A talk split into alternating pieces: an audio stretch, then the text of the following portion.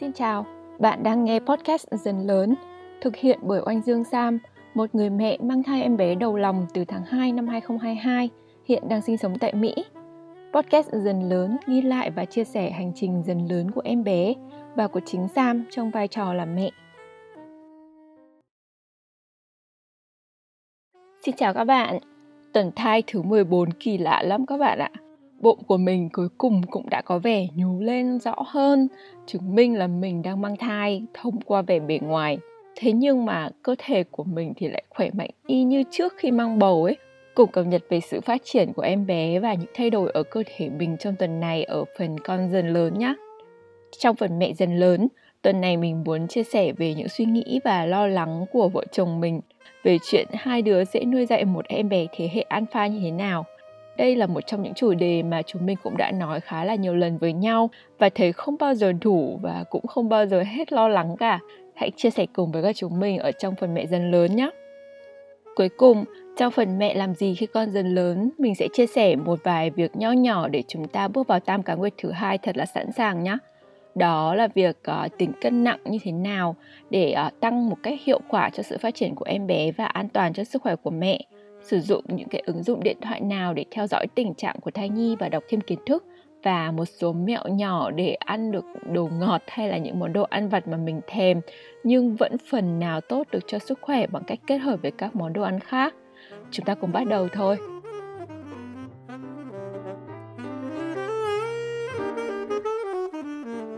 Ở tuần thai thứ 14, em bé thì mới chỉ dài cỡ 8 đến 10 cm thôi ấy chắc là nó, kiểu như, một quả cam sành, vỏ xanh mà chúng ta hay vắt nước cho người ốm uống ấy. Thế nhưng mà thực thể ấy thì vẫn không ngừng nỗ lực phát triển mỗi ngày các bạn ạ. Xương của con tiếp tục phát triển này, dài ra và chắc hơn. Xương xốp ở phía bên trong tiếp tục hoàn thiện, nhất là các phần ở xương lớn như là xương chậu. À, như này thì nguồn canxi dã man là cái chắc rồi. À, hãy bắt đầu uống viên canxi hoặc là ăn thêm nhiều tôm cua cá đồng bên cạnh việc ăn uống bổ sung các sản phẩm từ sữa bò các bạn nhé. Phần thân của con đã bắt đầu phát triển cân đối hơn so với đầu. Hiện tượng đầu nặng, chân nhẹ trước đây thì đã bớt dần đi rồi. Tay chân thì tất nhiên là vẫn không ngừng khua khoảng Bàn tay con bắt đầu biết nắm mở linh hoạt, cánh tay cũng phát triển dài hơn và nhanh hơn so với cả chân ở thời điểm này.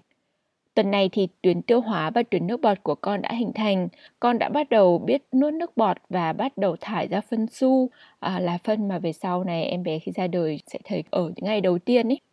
Con cũng đã bắt đầu có lông máu mọc ở toàn thân để giúp con giữ ấm cho cơ thể. Lông máu này thì có phần sẽ phát triển thành à, lông mày và tóc, nhưng mà những cái phần còn lại thì sẽ rụng dần đi khi mà con ra đời. Nếu mà bạn có cơ hội siêu âm 3D vào tuần này thì có thể bác sĩ cũng đã nhìn được là con bạn là con trai hay con gái rồi.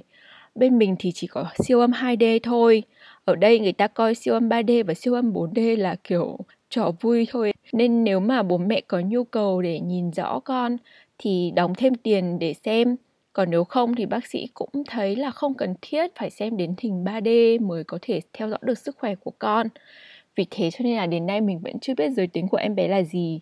Và chắc là mình cũng sẽ cứ đợi đến uh, khoảng tuần thứ 20, 21 khi mà mình được đi khám thai lần thứ tư thì uh, mình cũng sẽ hỏi bác sĩ xem là bác sĩ có thể nhìn được em bé của mình là con trai hay con gái không. Vợ chồng mình thì không vội việc biết giới tính của con cho lắm Đến nay thì đây vẫn là một câu chuyện vui để mang ra trêu các ông bà ấy và để hai vợ chồng mang ra bàn luận xem là con gái thì tên gì mà con trai thì tên gì. Cũng vẫn thú vị.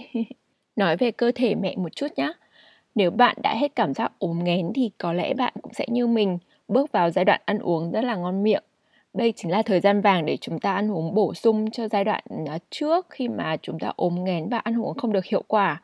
Khi mà tâm lý và sức khỏe tốt, mẹ ăn ngon miệng hơn này, tăng cân ổn định này, nạp đủ chất dinh dưỡng thì em bé cũng sẽ phát triển rất là khỏe mạnh.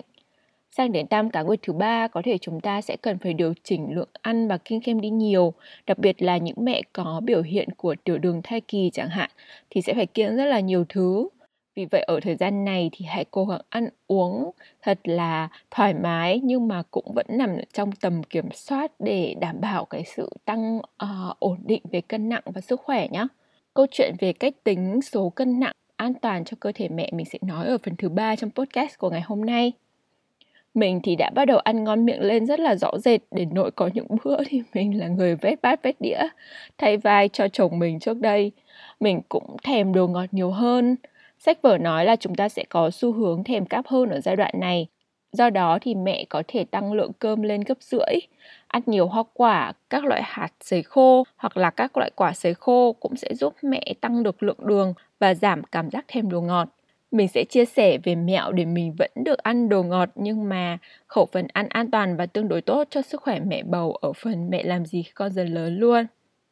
Trong tuần này, những triệu chứng như là đầy hơi, ợ hơi, ngứa ngáy trên cơ thể hay là đau tức ngực thì vẫn thi thoảng xảy ra do hormone trong cơ thể mẹ vẫn đang tiếp tục tăng lên.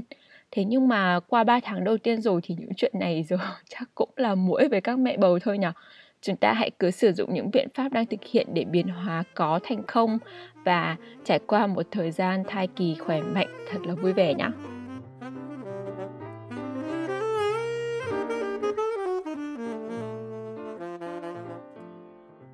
Trong phần mẹ dần lớn của ngày hôm nay, mình muốn chia sẻ một chút về những suy nghĩ và kết luận tạm thời của vợ chồng mình trong việc chúng mình sẽ nuôi con như thế nào.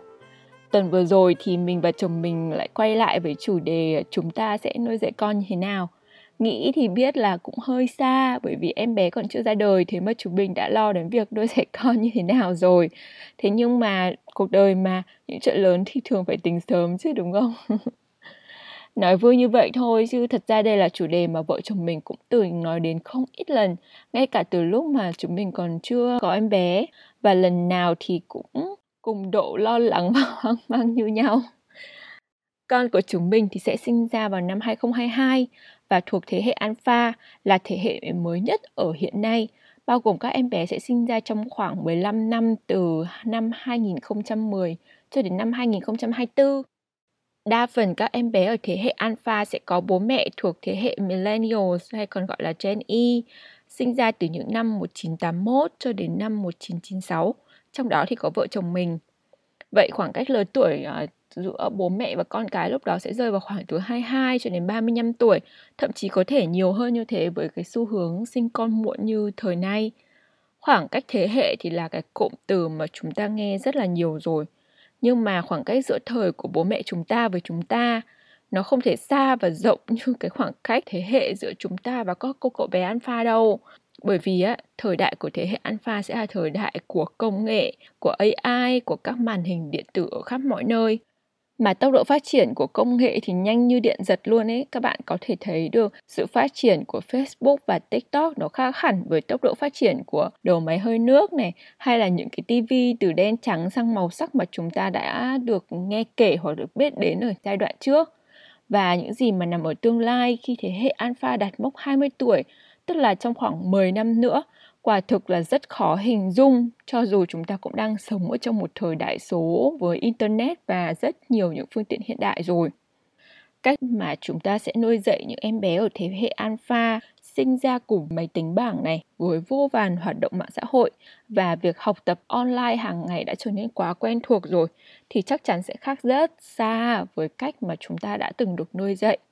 khi mà câu hỏi tại sao nhá, không còn được đặt cho bố mẹ hay ông bà mà có thể chúng sẽ mang hỏi Siri, hỏi chị Google, hỏi Alexa, rồi khi mà khoảng cách không gian được xóa nhà bằng Google Earth này, khoảng cách ngôn ngữ được cào bằng bởi vì tiếng Anh sẽ được phổ cập ở khắp mọi nơi. Khi mà các con sinh ra đã được tiếp cận với rất nhiều những điều tốt và thuận lợi, biển kiến thức dồi dào và dễ dàng tiếp cận vô cùng, thì khi đó vai trò của những người làm bố làm mẹ chúng ta sẽ là gì? Nếu mà cứ nói tiếp thì chúng mình chỉ tổ hoang mang và lo lắng nhiều hơn thôi, bởi vì cái tương lai ấy quả là quá xa tầm tưởng tượng của một ông bố là chồng mình chỉ thích xem phim Marvel và mình, một bà mẹ còn chưa biết dùng TikTok.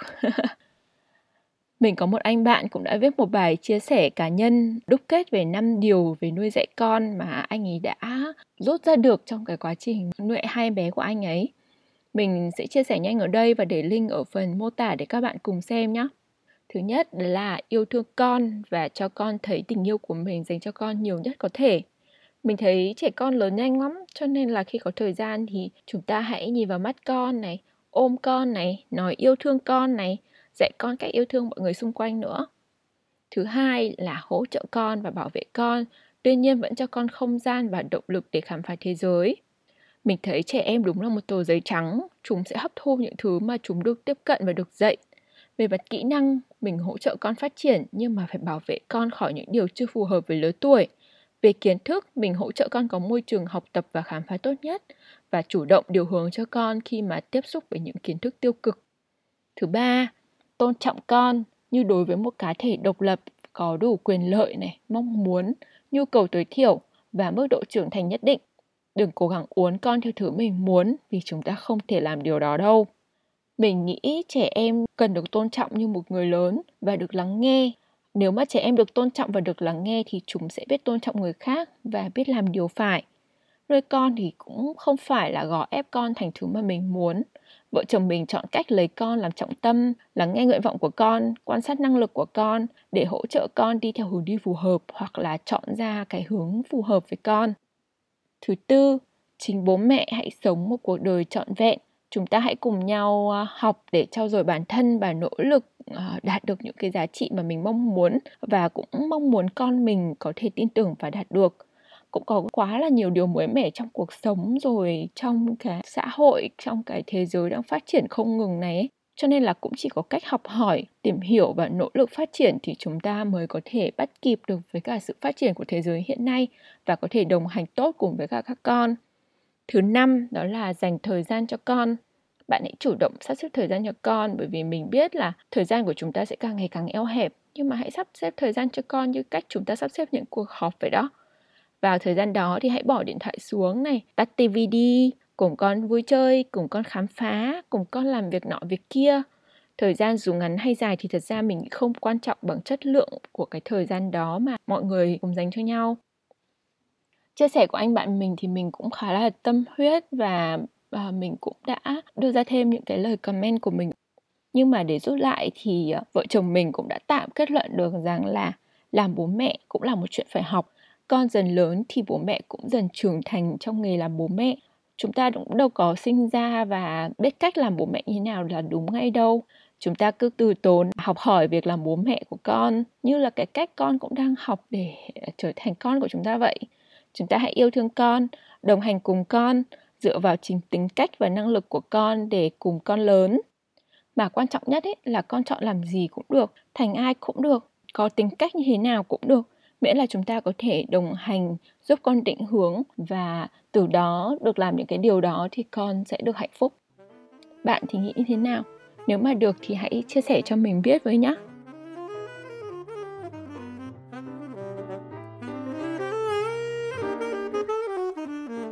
Trong phần mẹ làm gì khi con dần lớn ở số này, mình xin được chia sẻ về ba việc mà mình đã làm để chuẩn bị cho một uh, thời gian mang bầu tam cá nguyệt thứ hai cũng như là toàn bộ thai kỳ khỏe mạnh. Thứ nhất đó là việc xác định cân nặng nên tăng của bản thân trong quá trình mang bầu. Kể từ tam cá nguyệt thứ hai thì cân nặng của chúng ta sẽ tăng lên rõ dần. Bạn hãy tìm hiểu về cách tính số lượng cân nặng mà nên tăng của bản thân dựa trên chỉ số khối của cơ thể là chỉ số BMI, ấy, BMI để biết được là ngưỡng tăng cân an toàn và hiệu quả của mình là bao nhiêu. Phải dựa trên cái chỉ số BMI này là bởi vì thể trạng trước khi mang thai của mẹ bầu quyết định rất nhiều là mẹ bầu sẽ nên tăng bao nhiêu cân thì mới là đủ cho việc có một thai nhi khỏe mạnh. Những mẹ bầu mà gầy á, thì cần tăng cân nhiều hơn so với những mẹ bầu mà tương đối nặng cân rồi. Chỉ số cơ thể BMI thì được tính ở cái thời điểm trước khi mang thai nhá nếu mà mẹ có chỉ số cơ thể trung bình BMI là 19 đến 24 ấy, thì chỉ nên tăng từ 11 đến 15 cân thôi. Nếu mà BMI từ 25 đến 29 thì mẹ nên tăng từ 7 đến 9 cân và nếu cao hơn thì chỉ nên tăng khoảng 5 đến 7 cân thôi. Mình thì được biết có một số chị em trước khi bầu chỉ nặng khoảng 42 đến 45 cân thôi và việc tăng cân thì khá là chậm trong quá trình mang thai cũng đã dẫn đến kết quả là thai nhi bị nhỏ hơn so với cả mức phát triển tiêu chuẩn. Do đó thì mình thấy việc theo dõi cân nặng trong quá trình mang thai là rất cần thiết. Nếu mà trong 3 tháng đầu ấy, các mẹ tăng rất ít hoặc là thậm chí hơi sụt cân nhẹ thì cũng đừng lo lắng nhé. Chúng ta cứ tiếp tục theo dõi ở các tháng tiếp theo. Nếu mà cân nặng ổn định thì cũng không có gì đáng ngại cả. Nhưng nếu mà cân nặng vẫn tăng chậm như vậy á, thì chúng ta cần phải báo với các bác sĩ để có những can thiệp kịp thời, tìm ra cái nguyên nhân mà thực sự khiến cho chúng ta tăng cân chậm như thế. Bởi vì có thể bạn có vấn đề về đường ruột, về hệ tiêu hóa hoặc là cần phải bổ sung thêm những cái chất dinh dưỡng một cách đặc trị hơn so với cả những mẹ bầu thông thường ấy. Rồi, thứ hai mình muốn chia sẻ đó là về cái ứng dụng mà mình dùng để à, theo dõi sức khỏe của thai nhi và đọc thêm những cái kiến thức cần thiết trong quá trình mang thai. Về ứng dụng tiếng Việt miễn phí thì mình thấy có app Baby Uni và app bé của mẹ được khá là nhiều người dùng. Thật ra mình thấy là ở thị trường Việt Nam cũng có khá là nhiều app rồi. Bạn cứ lựa chọn cái app nào phù hợp với mình thôi vì mình thấy cơ bản là các app cũng khá là giống như nhau. Baby Uni thì tiện lợi để theo dõi và học kiến thức theo cái tuần thai của mình và làm những cái kiến thức nền tảng để sau đó mình có thể tự tìm hiểu thêm. Bé của mẹ thì có rất là nhiều những cái kiến thức phong phú đa dạng và chia theo nhóm nội dung, cũng khá là tiện lợi để trao đổi kiến thức với các mẹ khác đang cùng thời gian bầu hoặc là cùng thời gian sinh con của mình ở trong cộng đồng các mẹ. Với ứng dụng tiếng Việt trả phí thì mình thấy là có app của Bibabo App này có giá là 999.000 và được ờ, uh, 4 khóa gồm có khóa dành cho mẹ bầu này, rồi có yoga bầu, nhạc thai giáo, rồi các kiến thức chăm sóc tiền sản hậu sản nữa. Kiến thức thì được chia theo các ngày và giao thành những cái nhiệm vụ, những cái task để các mẹ có thể hàng ngày vào học rồi thai giáo cùng với con. Ứng dụng này thì uh, màu sắc và giao diện khá là gọn gàng, xinh xắn, nhìn khá là thích mắt mình thì sẽ thấy là nó phù hợp với những cái mẹ bầu mà đang bận rộn này. Cần một ứng dụng all in one tiện lợi uh, nhắc nhở và tạo động lực cho mình học hành. Ngoài ra thì mình thấy còn có app uh, Mami Baby cũng chia sẻ những cái à, bài học theo ngày với đủ các hình thức kiến thức và các loại uh, hình thai giáo. Bạn có thể dùng miễn phí nhưng mà cũng có thể trả 899.000 để sử dụng trọn đời và mở ra những cái phần nội dung mà chỉ dành cho cái tài khoản VIP trả phí này thôi.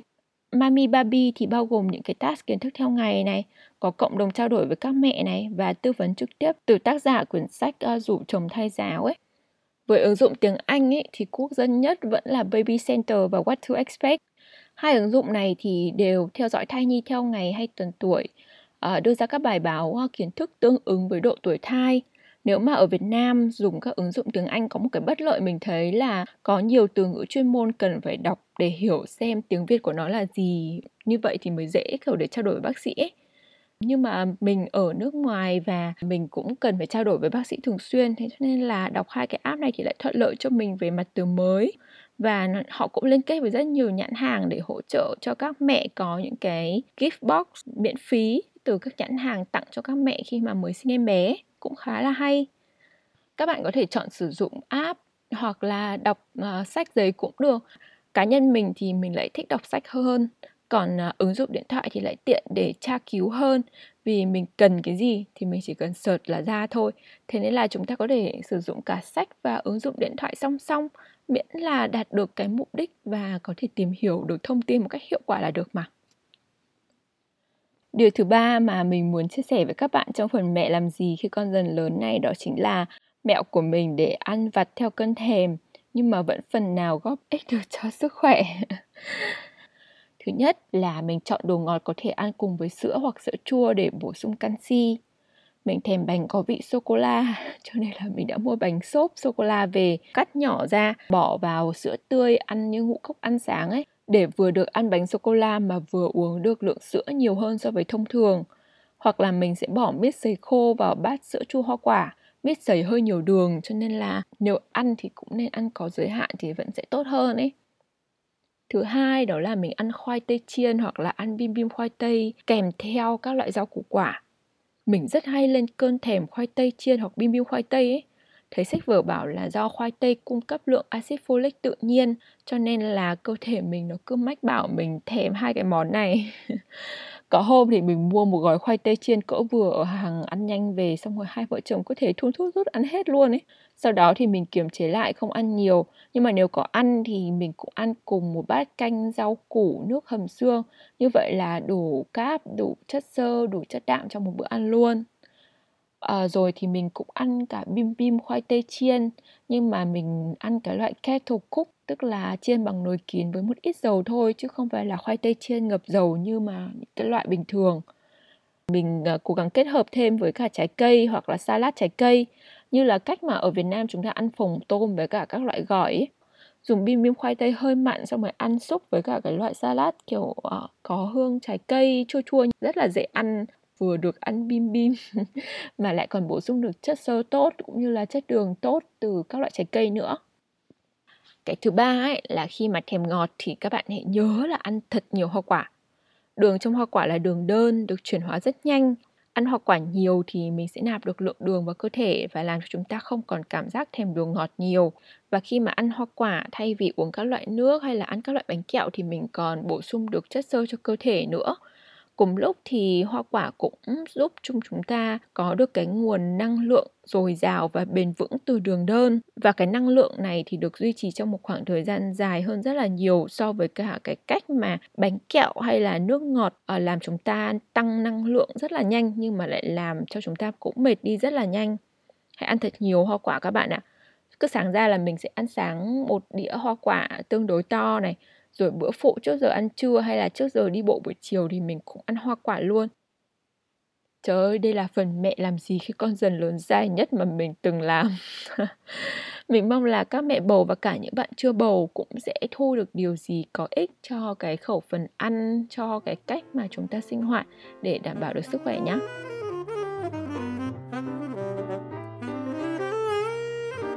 Cảm ơn các bạn đã lại ghé thăm hoặc là lần đầu ghé thăm podcast của mình. Nếu bạn đang mang thai thì hãy cùng tận hưởng niềm vui ăn uống ngon miệng và một cơ thể khỏe mạnh tràn đầy sinh lực với mình. Còn nếu mà bạn mang thai mà chưa tới cái lúc mà cảm thấy bớt nghén á, thì cũng cứ từ từ rồi cái cảm giác thoải mái này cũng sẽ đến với các bạn thôi, sớm hay là muộn nên là hãy tin tưởng nhá. Nếu mà bạn đang không mang thai thì hãy chúc vui với mình và cũng cùng nhau ăn uống những đồ ăn tốt cho sức khỏe nhé. Bởi vì mùa hè sắp đến rồi, chúng ta cần rất nhiều năng lượng để chống nóng các bạn ạ. Hẹn gặp lại các bạn vào số podcast của tuần sau. Nếu có chủ đề nào quan tâm, các bạn hãy gợi ý để mình đưa vào podcast nhé. Còn nếu thấy podcast này hữu ích thì các bạn cũng hãy chia sẻ đến các cái mẹ bầu nhiều hơn nữa để mọi người cũng cùng học và chia sẻ những cái kiến thức này với mình. Cảm ơn các bạn rất nhiều.